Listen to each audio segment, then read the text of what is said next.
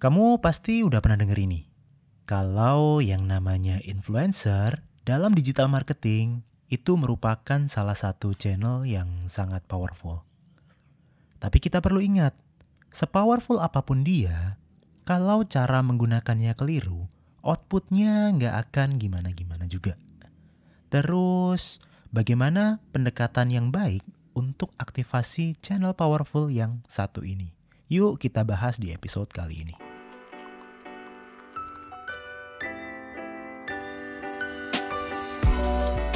Hai, selamat datang di Brondang Branding. Tempat kamu bisa dengerin topik seputar bisnis, marketing, kreatif, dan segala hal di antara ketiganya.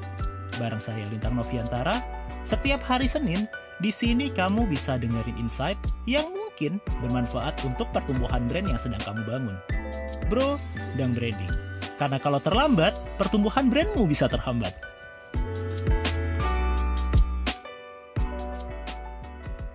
Kalau kita ingat-ingat tentang digital marketing trifecta, di dalamnya ada tiga channels. Ada on channel, ada paid channel, dan ada earn channel. Influencer dalam digital marketing itu masuknya ke dalam paid channel. Paid channel itu kan artinya ketika kita gelontorin budget, dia bakal berpotensi mendapatkan jangkauan yang lebih luas. Tapi, Sebaiknya sebelum melakukan penambahan budget besar-besaran, strateginya dilurusin dulu.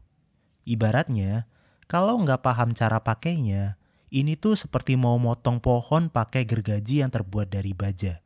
Tapi karena kita nggak ngerti caranya, ternyata pas lagi motong tuh gergajinya kebalik. Jadi ya nggak bakal efektif, ya kan? Kita bakal kenalan dulu deh yuk, sama alasan kenapa harus melibatkan influencer dalam aktivitas digital marketing. Kalau saya tanya, kamu suka nggak lihat yang namanya sebuah iklan? Pasti nggak suka kan? Yang suka lihat iklan itu biasanya palingan anak agensi yang lagi cari inspirasi. Ditontonin deh tuh iklan dari awal sampai habis. Kenapa secara naluri kita itu nggak ingin melihat yang namanya sebuah iklan. Jawabannya adalah sesuatu yang ditawarkan ke kita biasanya menawarkan sebuah perubahan. Entah itu untuk perubahan fisik, perubahan perasaan, atau perubahan mindset. Manusia, otaknya tuh sebetulnya cukup nyaman dengan kondisi apa adanya.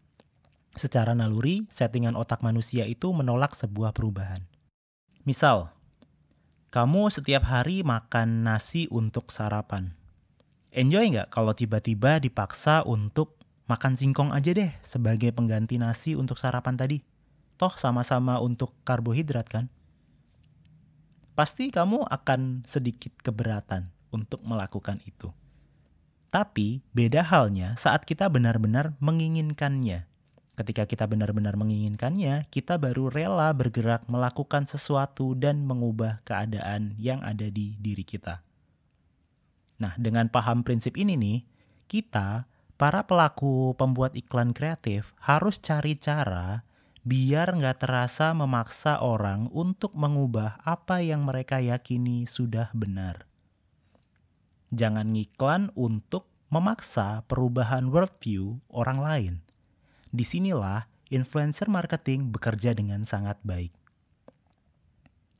Kalau yang tadi kan prinsip pertamanya tuh otak kita sebetulnya menolak yang namanya perubahan ketika dipaksa ya. Nah, prinsip yang kedua adalah setiap orang tuh aslinya nggak suka yang namanya ketinggalan, ketinggalan sesuatu, ketinggalan info, ketinggalan ya apa pun itulah. FOMO, fear of missing out, bikin kita pengen segera ikut melakukan atau membeli sesuatu saat itu juga. Pasti kan udah sering denger kan ya, FOMO, FOMO, FOMO gitu.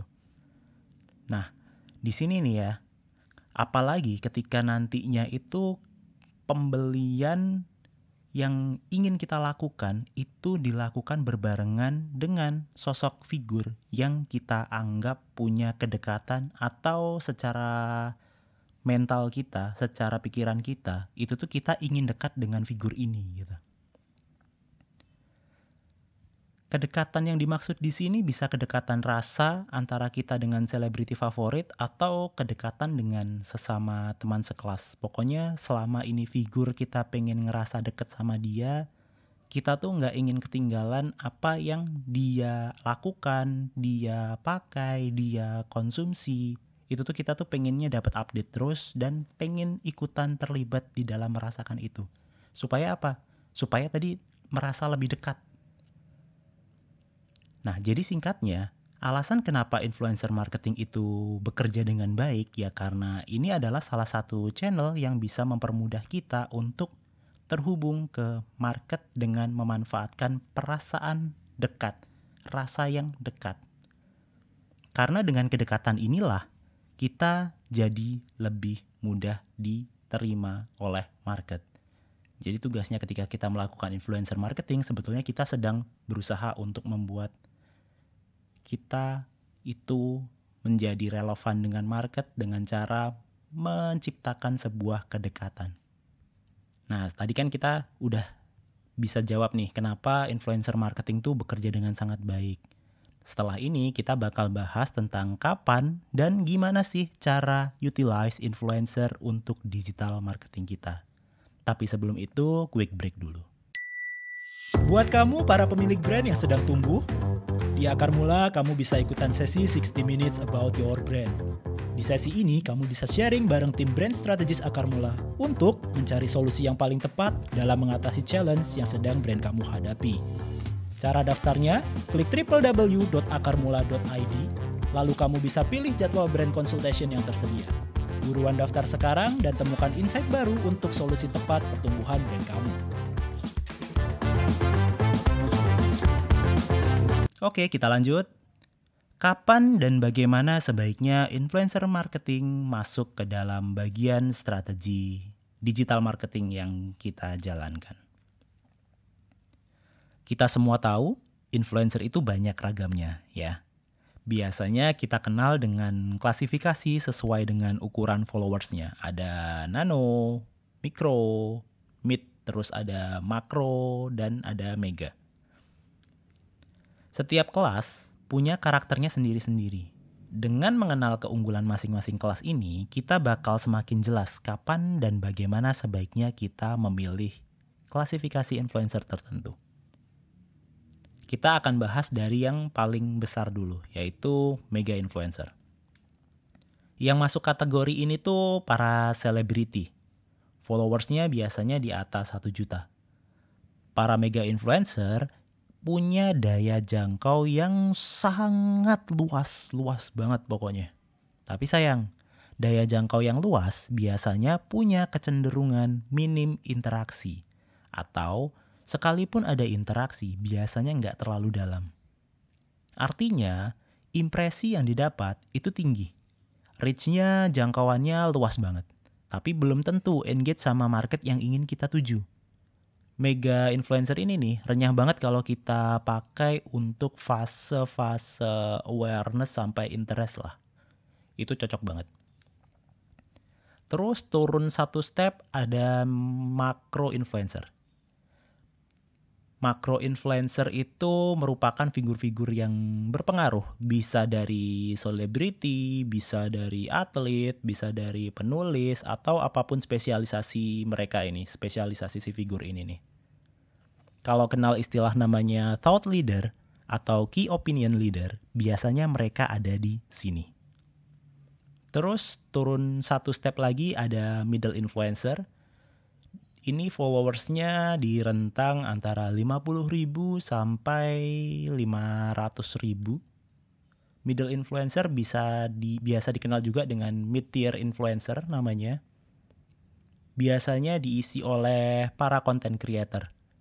Kalau brand kamu pengen punya bentuk iklan yang pendekatannya unik dan sesuai ciri khas para content creator tersebut, di sinilah tempatnya. Jadi manfaatkan untuk menggunakan mid tier influencer ini kalau kamu pengen bentuk iklannya itu tuh unik. Turun lagi satu step ada micro influencer. Meskipun ukurannya mikro, tapi mereka cenderung punya tingkat interaksi yang tinggi ke audiensnya. Para influencer mikro cenderung punya segmentasi audiens yang sempit. Strategi paling efektif ketika brand kita masih baru dan segmentasinya juga masih niche nih ya, masih sempit nih ya, mending pakai micro influencer dulu. Itu bakal ngebantu kita untuk tumbuh secara pelan-pelan pelan-pelan nggak langsung tiba-tiba dem gede banget gitu karena pakai budget yang terlalu besar. Micro influencer biasanya punya rentang followers di angka 10.000 sampai 50.000. Nah, terus di paling akhir nih ya, ada yang namanya nano influencer. Rentang followersnya 1000 sampai 10.000. Meskipun size-nya imut banget, nano, tapi mereka ini punya engagement rate paling tinggi dibanding kelas influencer lainnya. Kalau brand kita masih baru dan budget adalah konsiderasi paling utama dalam melakukan influencer marketing, ada baiknya kita mulai melakukan digital marketing campaign bareng mereka dulu aja. Sangat-sangat bekerja dengan sangat baik karena engagement rate-nya tinggi dan cost-nya cukup affordable lah. Nah, kita sampai di ujung episode kali ini. Itu tadi seputar tentang perinfluenceran dalam digital marketing. Kira-kira apa aja yang bisa kita ringkas dari topik hari ini? Yang pertama, influencer itu masuk ke dalam paid channel. Artinya semakin banyak kita guyur budget, idealnya semakin besar keberhasilannya. Tapi jangan asal guyur. Beda ukuran influencer, beda juga penggunaannya. Pastikan udah jelas kita tahu betul apa yang mau dilakukan dalam strategi digital marketing brand kita saat ini. Baru deh tuh kita hiring influencer kerjasama bareng sama mereka untuk mengaktifasi pay channel kita. Yang kedua, influencer penting banget untuk diajak seru-seruan terlibat di aktivitas brand kita. Karena mereka punya cara unik dalam menjangkau audiensnya mereka nih jadi penting banget untuk ngajak mereka terlibat di dalam campaign kita. Lewat mereka lah kita bisa membangun kedekatan juga ke audiensnya mereka. Jadi kita bisa pinjem kolamnya mereka tuh. Nah setelah tahu semuanya gimana? Udah siap melakukan influencer marketing?